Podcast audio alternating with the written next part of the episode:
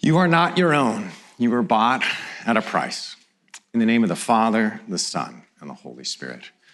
Amen. You can go ahead and have a seat.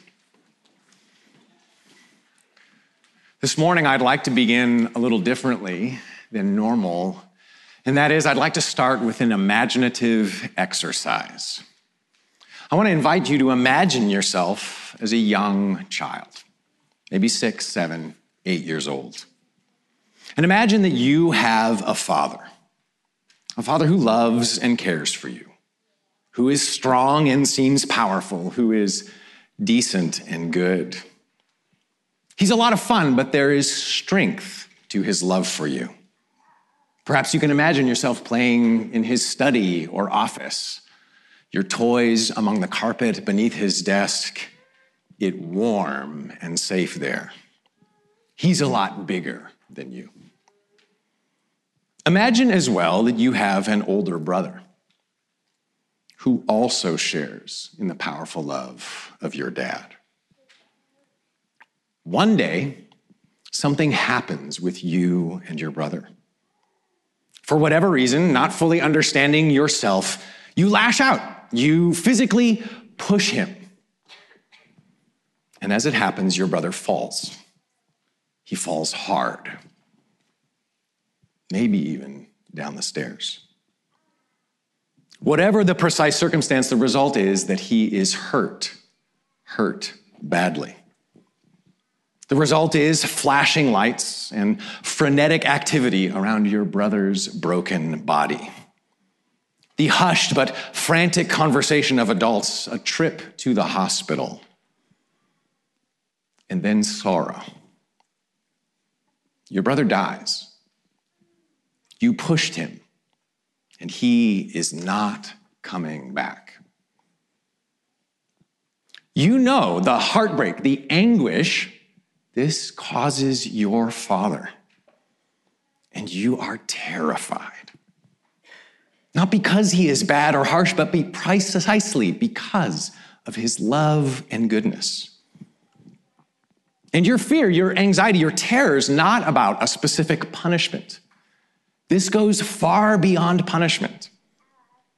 There's nothing to be done. How could your father look upon you with the same love after what has happened? Your fear is rooted not in a specific act of punishment, but in the loss of love, the loss of place with your father. How could he have anything to do with you? How might he call you child? The grief and anguish are heavy over the house. It is quiet and still, it is intolerable. So you walk down the long hall to the door of your father's study, fearful and trembling, expecting that this too is the last time you will darken this door. You open it, ready to find and face your father's anguish and anger his rejection and condemnation. And what do you see? What do you find? You find your brother, miraculously healthy and hearty, looking stronger than you have ever seen, joyfully sitting on the lap of your father, who looks upon him with delight and wonder. They are together, enraptured in love, joy, and satisfaction. Shocked, you hold back. But your brother just then looks to you and says, Sister, brother. And your father draws near and says, My child. It is to this kind of imperishable love, this kind of indestructible life, this grace that we come this morning to baptize Elise and Josie into. This kind of love, this kind of life. It is to such a father, to such an older brother, that we say as the church with Samuel in our Old Testament reading, Here I am. To him and his life we offer ourselves. What a glorious thing. What does it mean to live in the light of such love and life, to live in such acceptance? What does it mean to live as someone who has experienced such a miracle? It is to these kinds of questions that we are looking to answer today and over the coming weeks. Over the next three weeks, we will be looking at the middle chapters of the New Testament book, 1 Corinthians looking at what it means to live in the light of Christ, in the light of the gospel. This miraculous thing has happened. Jesus, his life, his way of being in the world, his death and resurrection and ascension, and we have benefited. The kingdom of God has come near and we are the beneficiaries. What now? Our text this morning from 1 Corinthians 6 is in many ways outrageous. It touches on sensitive topics. It conflicts with contemporary sensibility. But in these verses, Paul, the writer, is specifically seeking to address these kinds of questions about the shape of life in light of the miracle that the gospel is. And for all its challenges, these verses describe a way of life that is saturated, point us to a way of life that is immersed in the grace and goodness of God. This morning, I want to get to that good and gracious way of life by addressing some of our possible objections to what we read here. As we address some of what might be off putting to our modern ears, I think we can get at the goodness of the life that Jesus makes possible. We can better understand how it is that we are to live in the truth of the gospel. There are three objections I want to focus on today, and they are captured by these three terms. They're doozies legalism, sex, and autonomy. We'll take these in turn in the moments we have left. The first thing that might not sit well with us today is how legalistic what Paul is describing here might seem. Paul is known, as some of you will know, as the apostle of grace announcing freedom from obligation to Israel's law, announcing the, the free gift of salvation to the nations. But here, there is this seemingly legalistic or transactional quality to what he's describing. If you want to inherit the kingdom of God, act this way. Don't act this way. It seems perhaps to sit at odds with the notion that we are saved by grace, by this free gift. Our gospel reading this morning from John chapter 1 exists this morning in dialogue with our Old Testament reading, with the passage from 1 Corinthians, and with the baptisms that we are about to participate in. Jesus says to Philip, extends himself a grace. Philip does nothing to earn this invitation. But Jesus says to Philip, Follow me. To this, Philip, Nathanael, the other disciples, along with Samuel in our Old Testament reading, in a matter of words say, Here I am. Their life with Jesus, their following of him, is embodied and full contact. It's a holistic thing. There is no abstract or merely verbal way of following Jesus. Baptism is a visceral, physical thing. It involves the whole of the person. You get wet. If it's immersion, you get very wet. It captures this quality. No part of life, no part of the body is left out. In the same way, Paul is emphasizing that union with Jesus, that trust in the promises of God, informs and affects the entire pattern of one's life. There's no merely verbal or cognitive or abstract way of believing. Your beliefs, your convictions give shape to your life. What you trust in informs the rhythm and pattern of your days. This wordplay is lost in our English translation, but through this section in 1 Corinthians 6, Paul is explicitly saying, the justified will act justly. Those rendered righteous will act in righteousness. He's saying it is impossible for that to not be the case. Double, double negative there.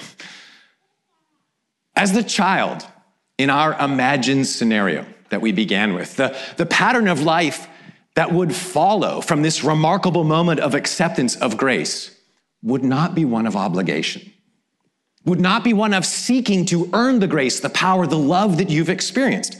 That kind of life would actually be disrespectful of your father and your brother, a denigration of all that had taken place, the miracle of it. But that moment, that acceptance would have an effect. It would change the way you thought, you felt, and lived. It would have a bearing on how you exist in the world, how you related to others. Yes, to your father and brother, but also to everyone else. It would be transformative. It would shape the years to come. Over the Christmas holidays, our family watched the movie from the 80s, Babette's Feast. It's based on a short story, a Danish short story that we'd read a few months previously. It's written by a woman who wrote under the pen name Isak Dinesen. But the story is one of a refugee from France to this austere, stern community in Denmark, and this remarkable, lavish feast she eventually throws for the community there. And the community there is as you might expect, like any human community, marked by sin and difficulty. I remember in particular, there are two elderly men who decades ago had a business dealing where something went wrong. One of them cheated the other. You cheated me out of lumber. And resentment, bitterness on both sides has set in. They barely talk to each other, can barely stand the sight of each other. And then, on the night of this feast, on this lavish feast, drunk on the grace of it, something changes. You cheated me out of that lumber, you rascal. I know I did. I'll, make it up to you. And they laugh. In the light of what they have received, something is different. The way they relate to one another has been changed. What Paul is describing here is persist, our persistent, habitual modes of being that do not correspond with the life of grace that we have received, that do not correspond with the righteousness, the goodness that we have tasted in Jesus.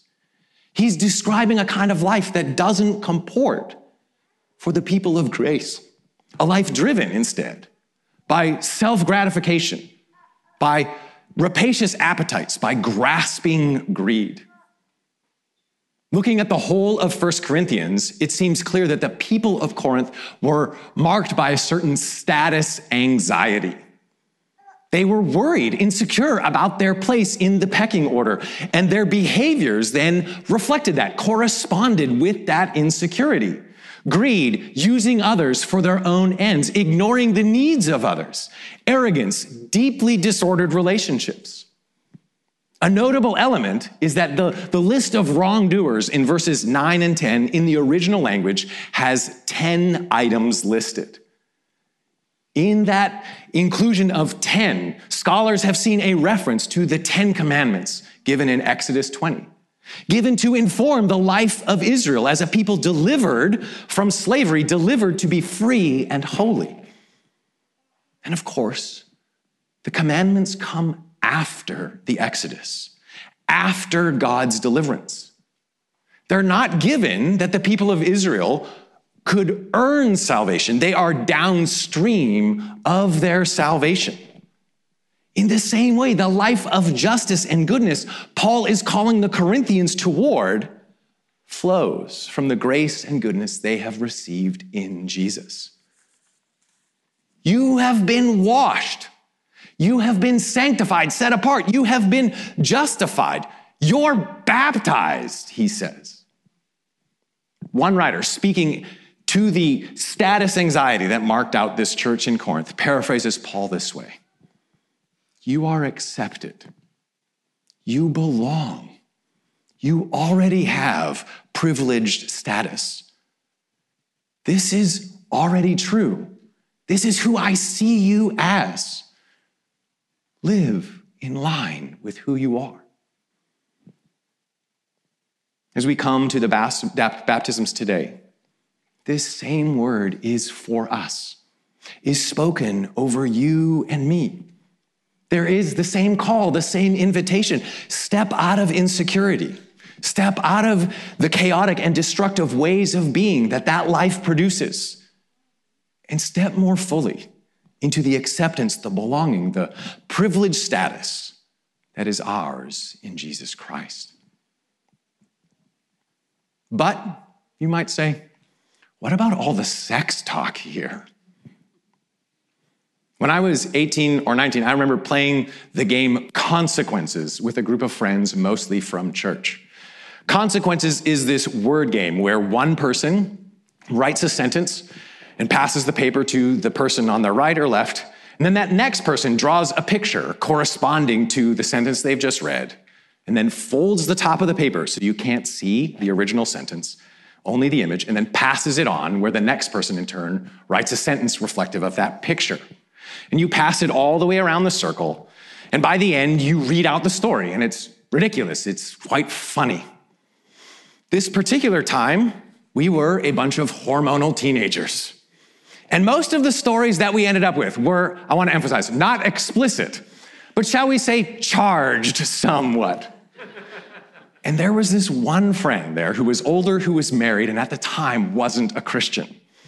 And they noted this uniformly charged quality to each of our stories. And at one point, I remember them laughing and saying matter of factly, You're all repressed. You all have one thing on the brain. Reading this text from 1 Corinthians, we may be inclined to say that Paul has one thing on the brain. He highlights here sexual immorality. And to us in our contemporary setting, we might be tempted to say, well, this is a product of repression, of him being this uptight, puritanical sort. Get outside, Paul. Talk to a girl. Lighten up. In response to this inclination, a couple of thoughts. First, the list in verses 9 and 10, the list there is evenly split between actions of greed and grasping, and specifically sexual sins five and five. And while there is a focus in verses 12 to 20 on sexual immorality, in the verses just preceding our reading this morning, Paul's focus is on how two members of the community are suing each other, are in deep conflict, and in public have a lawsuit between themselves. That is, throughout the letter, Paul addresses disorder in the church in Corinth that is both sexual and not. He gives attention to it all. Second, Paul does not consider sex to be uniformly dirty, uniformly negative. That's reflective, it reflected in our reading this morning, and especially as you get to 1 Corinthians 7. He does not consider it to be this terrible thing that human beings have to endure simply to propagate the species. His point is not that sex is dirty or bad, but that it is powerful. The third thing, we should perhaps be not so quick to dismiss the attention Paul gives to sex as merely the product of an ancient worldview that we have grown beyond. In the coffee shop where I was writing these very words, I would venture to guess that 90% of the pop songs I heard playing were focused on the very same topic. Not necessarily dirty, but about being desired, of feeling desire, about physical intimacy. Currently, there is a major movie garnering commercial and critical attention, Poor Things, which I have not seen, but I have read and heard about. And it is in a significant way focused upon the liberating power of sex, to quote one critic, on its power to provoke maturity and new epiphanies, to paraphrase another. Paul's focus here is a product of his recognition, a recognition that we in our culture share that sex is powerful. You heard it here first. Emma Stone and the Apostle Paul agree. that it matters, that it has significance. It is among the most intimate acts that a human being can participate in. In the language of verse 16, it makes two one flesh. The Spice Girls were right. Two become one. It is among the most creative, formative things that human beings can undertake to do. Forging a union and possibly generating life. It has ramifications for ourselves, for the entire communities to which we belong. To the question, is there such a thing as sex with no strings attached? Paul, in the entire corpus of the Bible, say sex itself is a string. And so, if the whole of our lives is included in baptism, if our trust in Jesus has bearing on the whole of our lives, how could it not include this most intimate and most powerful of human undertakings? Paul's entire argument in this section is that our bodies and what we do with them matter and have meaning. He is paying you and I a high compliment.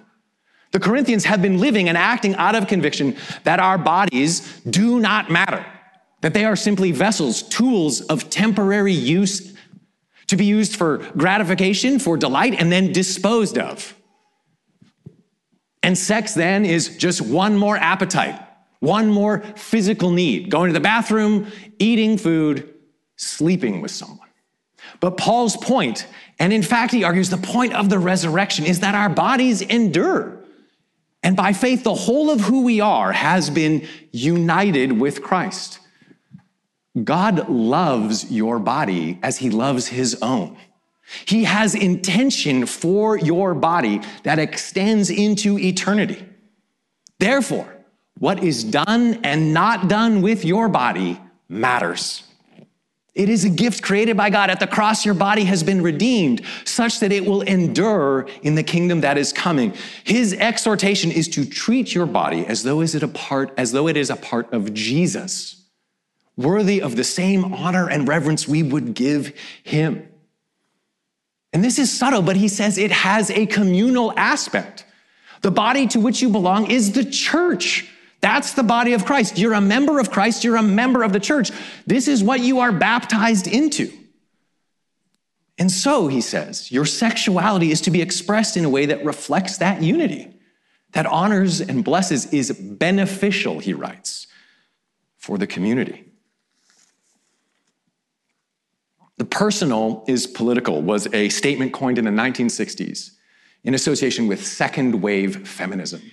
It came to be used by broader movements, student movements, and it found perhaps its greatest expression in the 1980s in the, the, formation of the AIDS quilt. Perhaps you're familiar with this, but individuals would create a patch of the AIDS quilt, a three by six foot patch reflective of someone they cared about, a loved one who had died, someone they were connected to, someone who had meaning personally. And then these were woven together, thousands, hundreds, such that the entire quilt covered the entire mall by the Washington Monument. This statement that personal experience had collective power, had political, social implications. Whatever the political goals of those who use this phrase originally, it captures a truth, socially and spiritually, that we may need reminding of. That our seemingly private experiences and actions have linkage with the community, the society around us.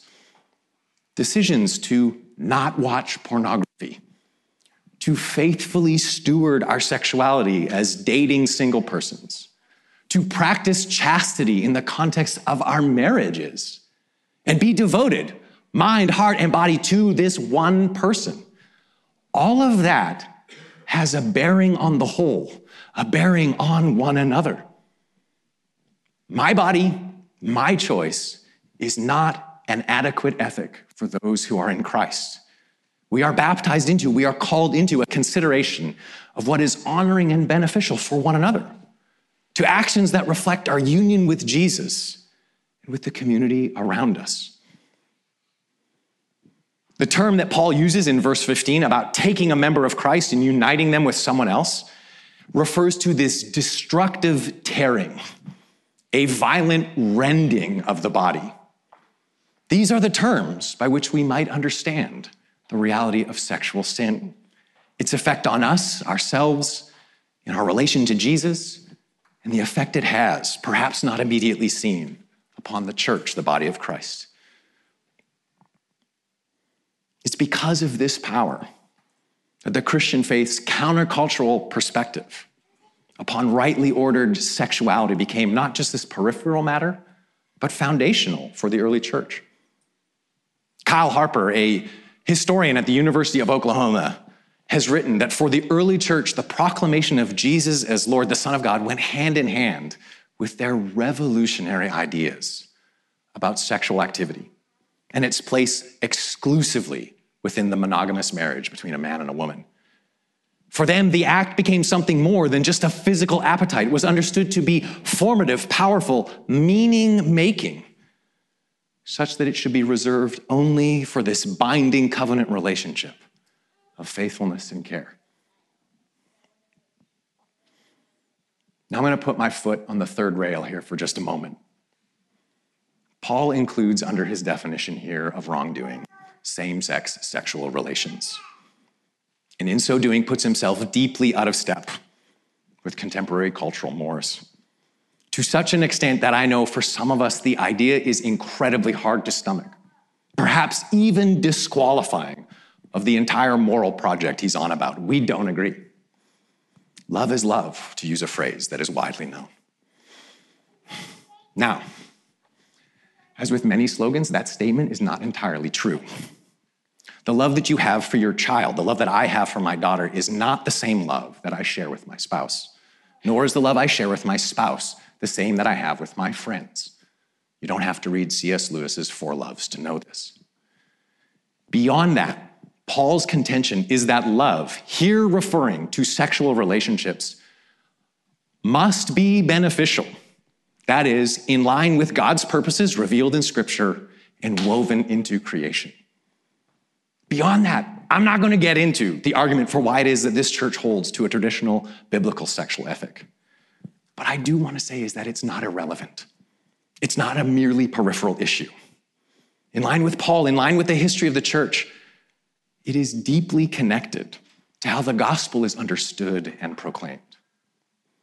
And what I really want to stress today, however, is that Paul places same sex sexual relations right alongside all sexual activity outside the context of marriage pornography, adultery, premarital sex, and alongside acts of greed and gluttony, swindling, slander, all uniformly as expressions of unrighteousness.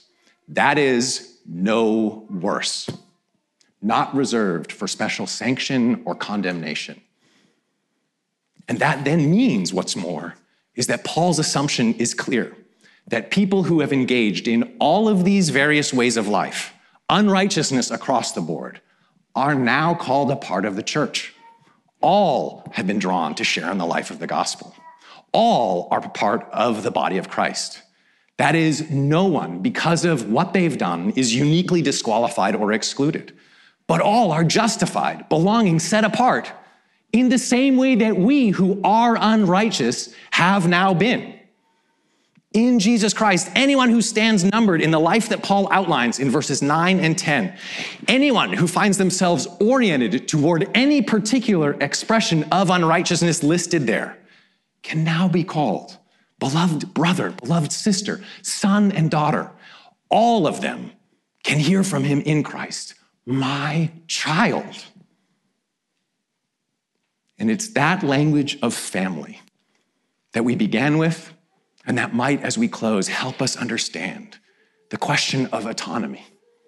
We live in a moment where expressive individualism is considered the way towards salvation. Throw off the fetters, be who you are. And anything that hinders that is considered oppressive. But the language here of not being our own is rooted not in some oppression or rooted even exclusively in this commercial transactional understanding. Rather, it is rooted in the acceptance that is available to all in Jesus. You're not your own. By that, Paul means that you are beloved of God through Jesus.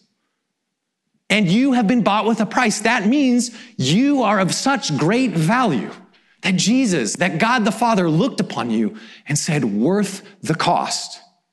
Your life in its wholeness, your body, all that you are, can be, if you're baptized, has been drawn into the grace and goodness, the good purposes of God, into the freedom that He has for you.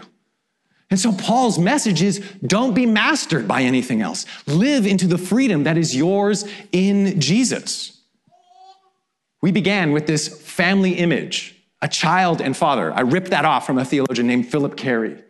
But we began there because the language of justification, sanctification, is so common to us that it can obscure the revolutionary relational reality that Paul is describing that's available in Jesus. To be made holy is to be enrolled in the family of God. To be justified is to be forgiven. To not have our failures of love, our deficiencies of goodness held against us. Our tragic, self destructive, inward bent that we all share is no longer determinative. It's not held against us. So we have been accepted, freed for something better and more lasting. All of this is to be plunged immersed into the indestructible life, the imperishable love of God. It is to be baptized into these enduring realities. As we come now to celebrate the baptisms of Elise and Josie, let us rejoice in the freedom and belonging in God that is theirs and ours in Jesus. And let us more fully live together in the light of God's life and love for the benefit of one another and to his glory. In the name of the Father, the Son, and the Holy Spirit. Amen.